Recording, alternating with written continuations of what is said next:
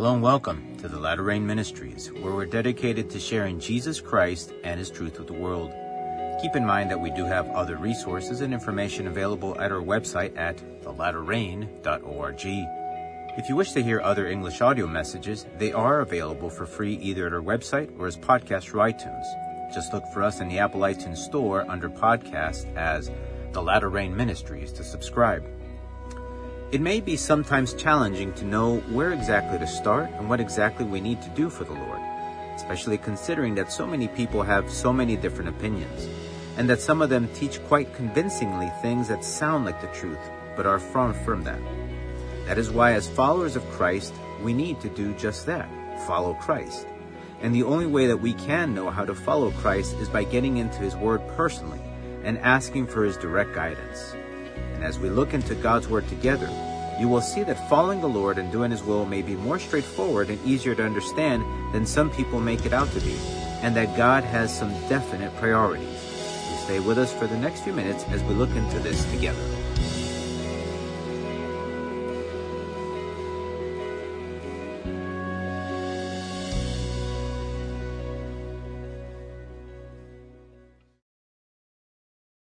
Let us go to the Lord in prayer together. Let us pray. Lord God, Heavenly Father, hallowed and glorified and exalted be your name, for you are worthy to be praised and exalted above all things. Heavenly Father, I give you thanks and I praise you and I worship you, O Lord, for your goodness, your mercy, for your grace, for your Son, Jesus Christ, for the salvation and the forgiveness and the grace and the eternal life that we have through him. Blessing and honor and glory be to you and to his name. Heavenly Father, in the name of Jesus, I pray, O God, that you may please guide us, that you may help us to understand, that you may help us to have open hearts and open minds, O Lord. Help us, O Lord, Heavenly Father, that your word and your will may be clear to us, that there may be no confusion. I give you thanks and I praise you. In Jesus' name, amen. Our scripture passage reading today is found in the book of 1 Samuel, chapter 21. This is the word of the Lord. Now David came to Nob, to Ahimelech, the priest, and Ahimelech was afraid when he met David, and said to him, Why are you alone, and no one is with you? So David said to Ahimelech the priest, The king has ordered me on some business, and said to me, Do not let anyone know anything about the business on which I send you, or what I have commanded you and I have directed my young men to such and such a place. Now therefore, what have you on hand? Give me five loaves of bread in my hand, or whatever can be found. And the priest answered David and said, There is no common bread on hand, but there is holy bread, if the young men have at least kept themselves from women. Then David answered the priest and said to them, Truly, women have been kept from us about three days since I came out, and the vessels of the young men are holy, and the bread is in fact common, even though it was consecrated in the vessel this day. So the priest gave him holy bread, for there was no bread there but the showbread which had been taken from before the Lord, in order to put hot bread in its place on the day when it was taken away. Now a certain man of the servants of Saul was there that day, detained before the Lord, and his name was Doeg, an Edomite, the chief of the herdsmen who belonged to Saul. And David said to Ahimelech, is there not here on hand a spear or a sword? For I have brought neither my sword nor my weapons with me, because the king's business required haste. So the priest said, The sword of Goliath the Philistine, whom you killed in the valley of Elah. There it is, wrapped in a cloth behind the ephod. If you will take that, take it, for there is no other except that one here. And David said, There is none like it, give it to me. Then David arose and fled that day from before Saul, and went to Achish, the king of Gath. And the servants of Achish said to him, Is this not David the king of the land? Did they not sing of him to one another in dances, saying, Saul has slain his thousands, and David his ten thousands? Now David took these words to heart, and was very much afraid of Achish the king of Gath. So he changed his behavior before them, pretended madness in their hands, scratched on the doors of the gate, and let his saliva fall down on his beard. Then Achish said to his servants, Look, you see the man is insane. Why have you brought him to me? Have I need of madmen that you have brought this fellow to play the madman in my presence? shall this fellow come into my house? As a brief background, David was having big problems with King Saul, and he was having them unjustly. Saul was persecuting David although he had done nothing wrong. Saul was completely out of control because God had allowed for a distressing spirit to torment him, and he was also envious of David. And the reason for why God had sent a distressing spirit to Saul was because Saul had exhausted God's mercy. His disobedience was too great. There was always something wrong with Saul, and so God wanted to remove Saul from power and have David be king, and that it was just a matter of time before that would happen. This occurrence reinforces that doing the right thing before God does not necessarily mean that things will turn out great here and now. But the major difference is that when we do what is right before the eyes of the Lord here and now, we have God's support and God's future rewards to look forward to. That's the major difference. We always need to keep in mind that those of us that have given our lives over to Christ, that we are just passing by, and that we should do things to please the audience of one, the Lord and for an endless amount of reasons that should be quite obvious. And now, if we fast forward into Jesus' time, Jesus makes mention of the story of where David and his men ate the showbread, and Jesus recalls this event with a certain purpose. We can read of it in Mark chapter 2, verse 23 to 28, where it says, Now it happened that he went through the grain fields on the Sabbath, and as they went, his disciples began to pluck the heads of grain. And the Pharisees said to him, Look, why do they do what is not lawful on the Sabbath? And he said to them, Have you never read what David did when he was in need and hungry, he and those with him? How he went into the house of God in the days of Abiathar, the high priest, and ate the showbread, which is not lawful to eat except for the priests, and also gave some to those who were with him? And he said to them, The Sabbath was made for man, and not man for the Sabbath. Therefore the Son of Man is also Lord of the Sabbath. Jesus recalls this event with the purpose to justify what the disciples were doing for what they were being accused of by the Pharisees. Now, if you know anything about biblical history, the Jewish religious leaders were never really interested in upholding the law of Moses or the things of God when it had to do with Jesus, but rather they used them as excuses to try to find ways on how to accuse and kill Jesus and make it seem like they were defending God's law. That was the level of their hypocrisy. John chapter 8 verse 1 to 6 shows us more of the evil intentions these religious leaders had with Jesus where it says this, But Jesus went to the Mount of Olives. Now early in the morning he came again into the temple and all the people came to him, and he sat down and taught them.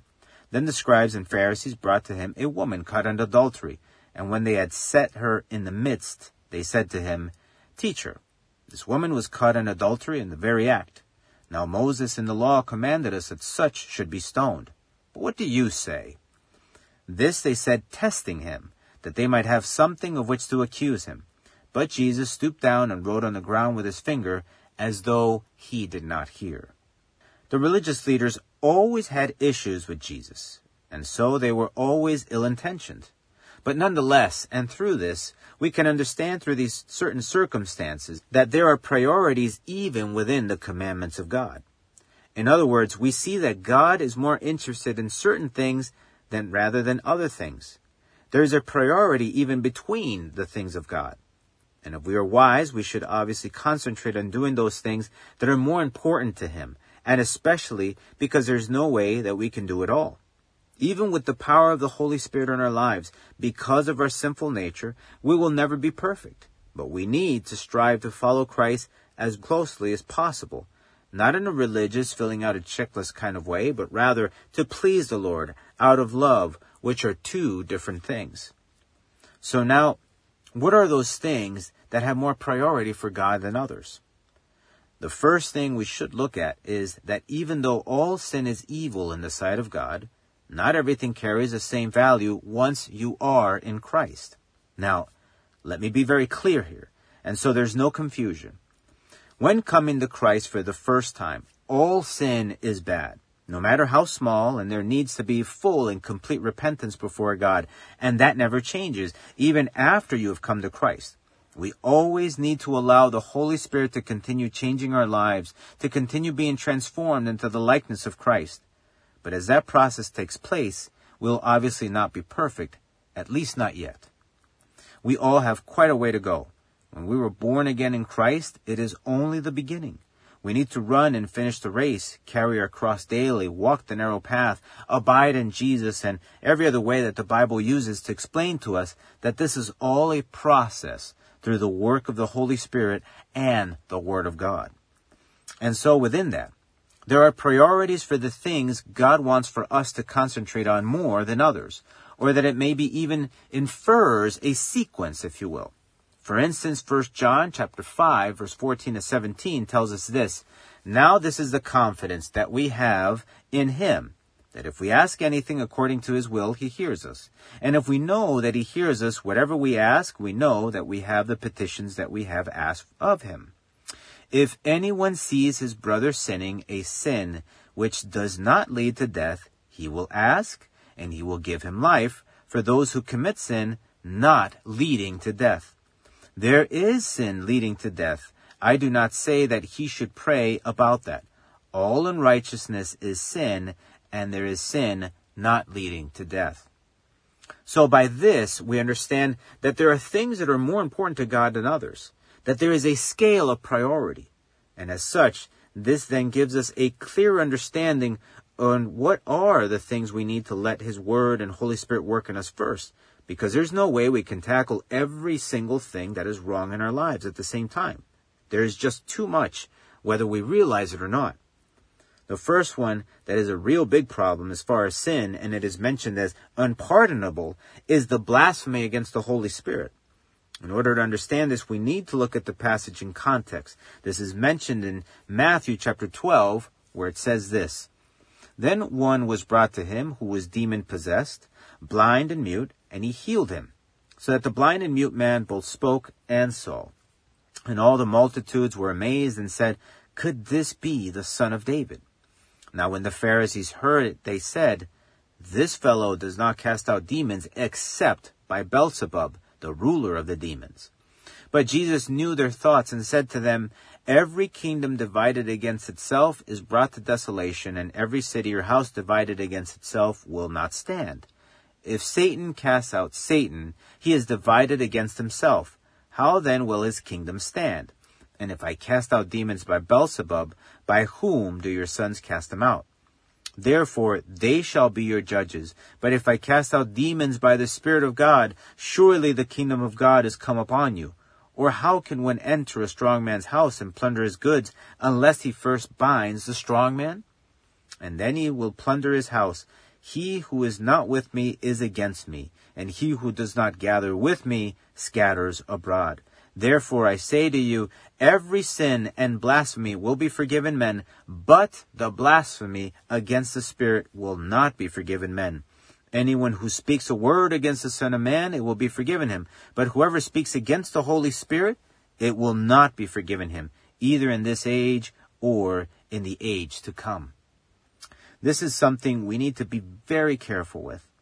The first and main function of the Holy Spirit on earth is to point the direction to Jesus as being the Lord.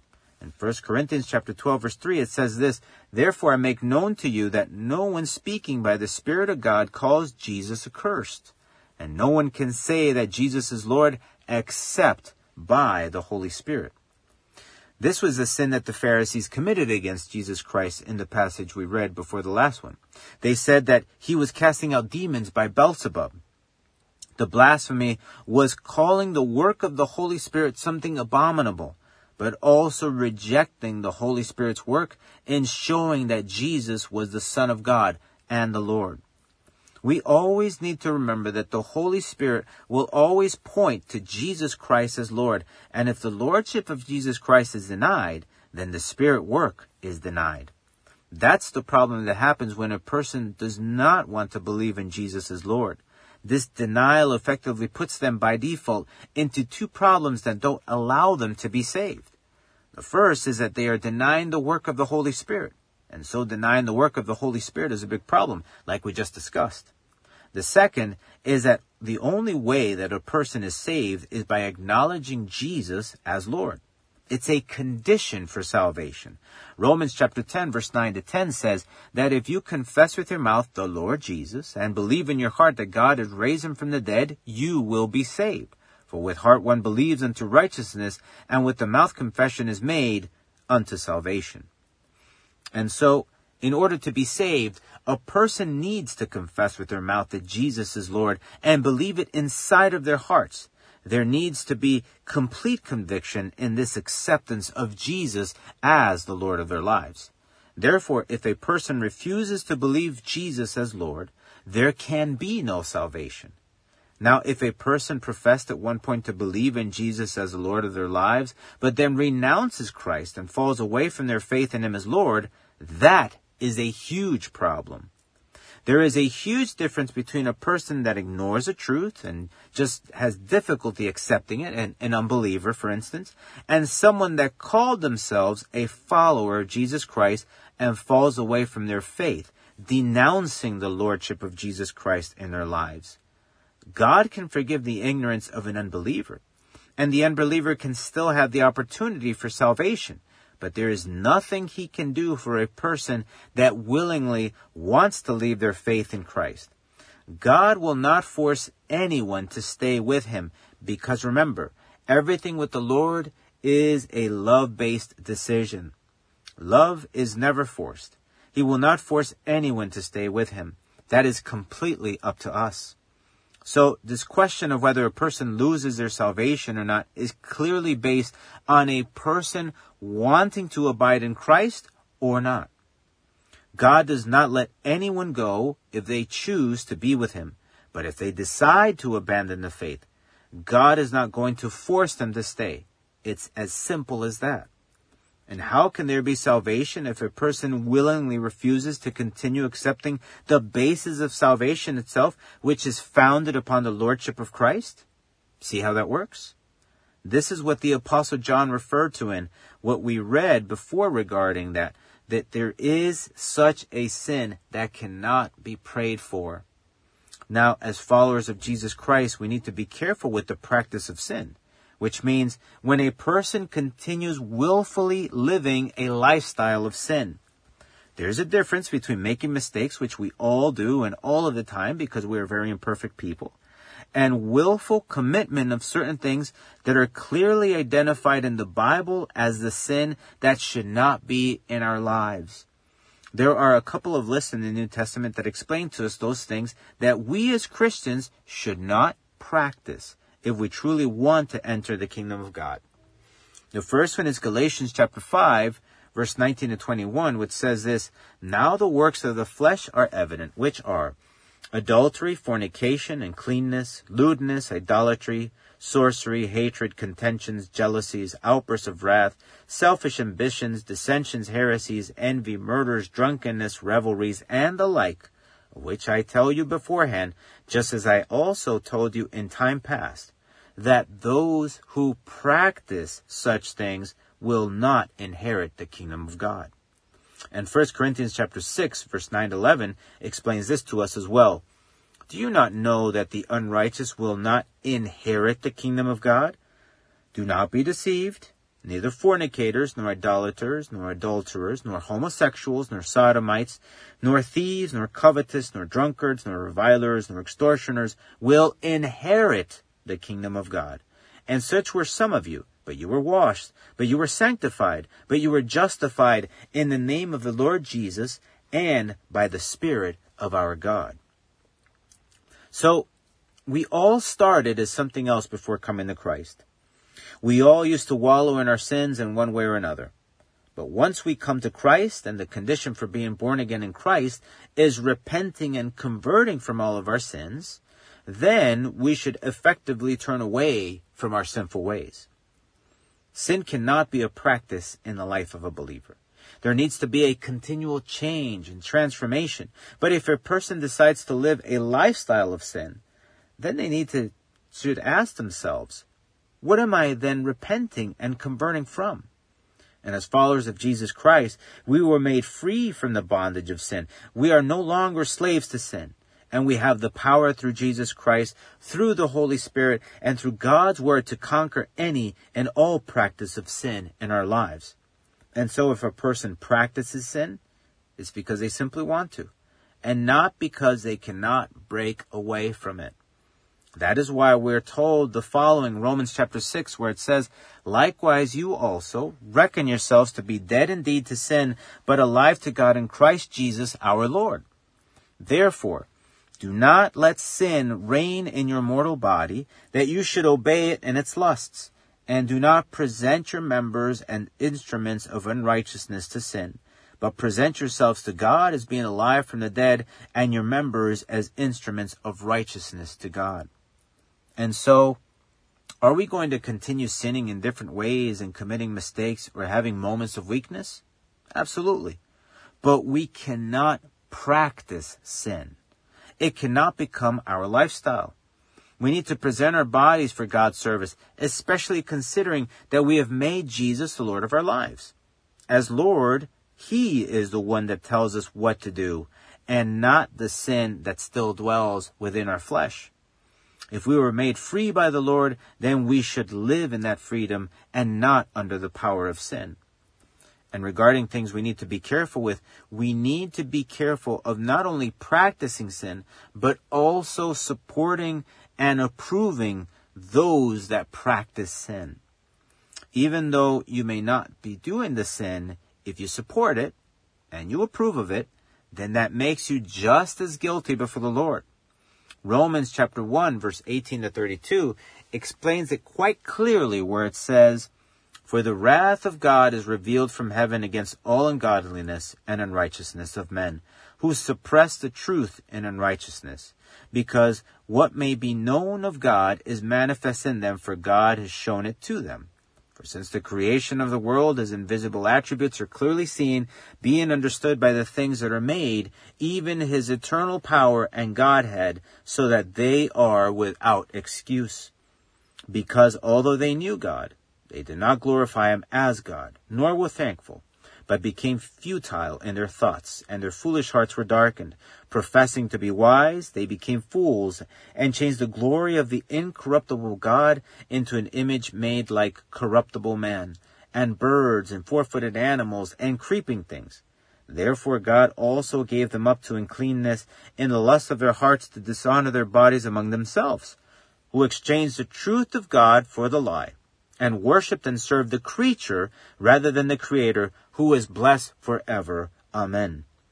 For this reason God gave them up to vile passions, for even their women exchanged the natural use for what is against nature.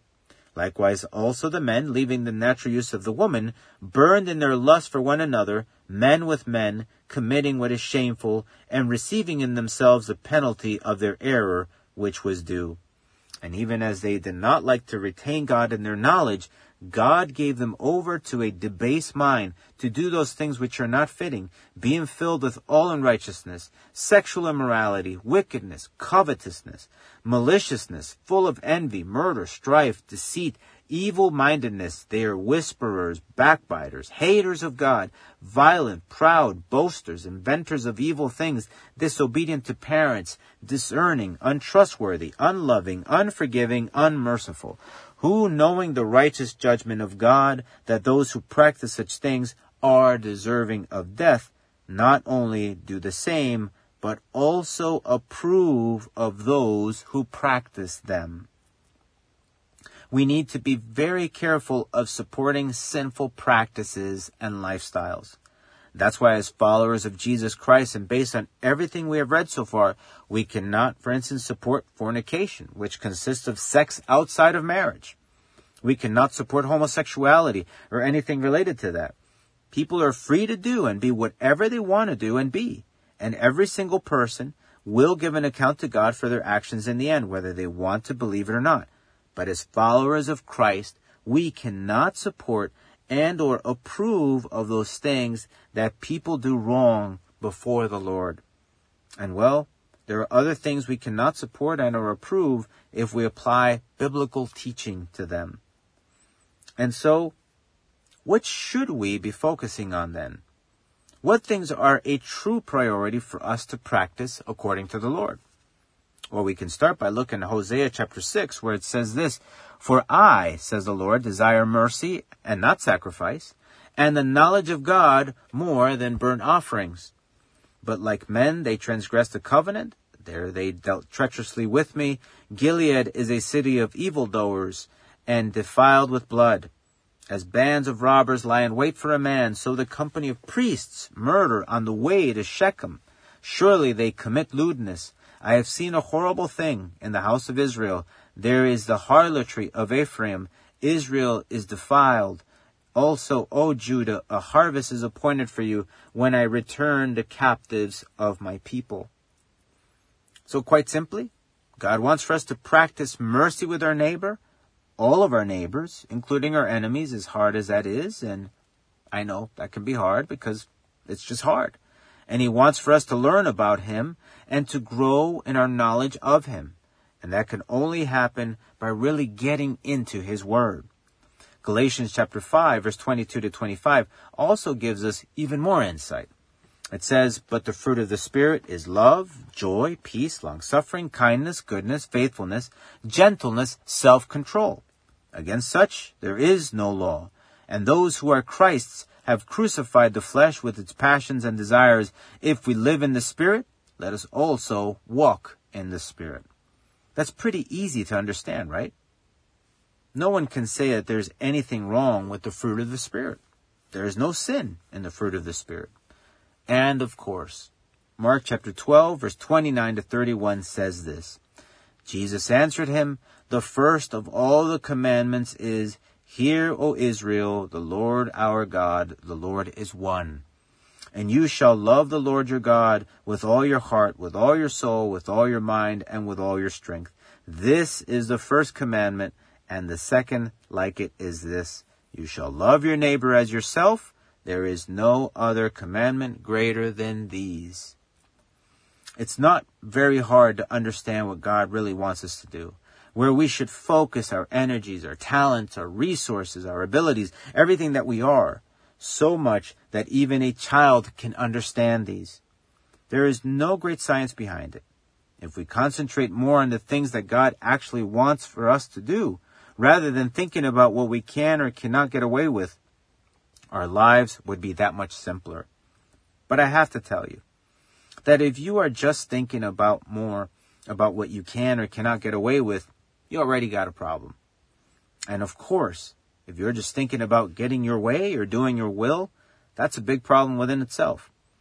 If we just concentrate on loving the Lord and doing what He wants us to do, everything else will fall into place through the guidance of God's Word and the promptings of the Holy Spirit.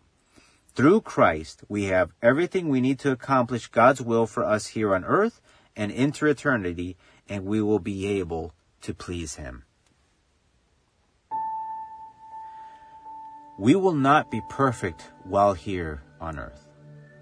There will always be many things in our lives that are wrong before the Lord and that we need to allow for the Holy Spirit to work on. We just need to submit those things before the Lord and have the disposition to change. But starting with those things that are truly important to God. And in order to understand what is truly important to the Lord, we need to seek Him daily, pray to Him, and ask Him to guide us and to help us understand clearly those things that really need to change. And if we understand His Word, He will always guide us to the general guidelines that consist of loving Him above all things and loving our neighbor. Everything with the Lord, even the fruit of the Spirit, will always be focused through those two very important and simple concepts. When we love the Lord and give Him the preeminence, the priority over everything else, especially over the weaknesses of our flesh, everything that is right and good before Him will start becoming natural for us to do through the power of the Holy Spirit. We cannot love and serve and please the Lord on our own. We need Jesus in our lives. We need the Holy Spirit to indwell us and to be upon us. We need the guidance of His Word, and that's the beauty of it all. When we are truly in the Lord, He makes us free from all those things that attempt to bind us and cause death from the power of sin. That is the ultimate freedom we gain through Jesus Christ. The power to be able to be free to follow Him and to do those things that truly please Him. This is the way that we will be transformed and changed daily into the form and likeness of Christ, the author and finisher of our faith, and the one that will ultimately raise us up from the dead and into eternal life. That is why it is so necessary not just to believe in Him, but also to follow Him as the true and effective Lord of our lives. Let us pray. Lord God, Heavenly Father, Lord, I praise you that you have given us, first of all, the opportunity for salvation through Jesus Christ, and that we could have eternal life through him. I give you thanks, O Lord, because not only do you give us salvation, but you have given us your word, your Holy Spirit, your guidance. Help us, O Lord, Heavenly Father, to take that to heart, to look for your will, to try to understand it as best as possible and to look to fulfill it. And to understand that within all of that, there are things that are truly important to you that we just need to really focus on. And that by focusing on what really matters, on what's really important to you, then everything else starts falling into place. Heavenly Father, help us to stay focused on you. Help us to just follow you, to follow after you, and to do those things that you did to be like you, Lord God. Heavenly Father, I give you thanks for your goodness and for your mercy because you have truly made us free from sin and free to be able to live a life, Lord God, that brings honor and glory to you and brings blessing to us and to everyone around us. Help us, O Lord, to understand that, Lord God, your ways are good and we just need to do the best we can to follow them. I give you thanks and I praise you, O God. In Jesus' name, amen. Please feel free to join us again next time as we continue looking into God's Word together. If you would like to write to us, you can do so through our website. Our web address is thelatterrain.org. The Latter Rain Ministries is a self-supporting Christian ministry dedicated to sharing Jesus Christ and His truth with the world. The Lord is near. May God bless you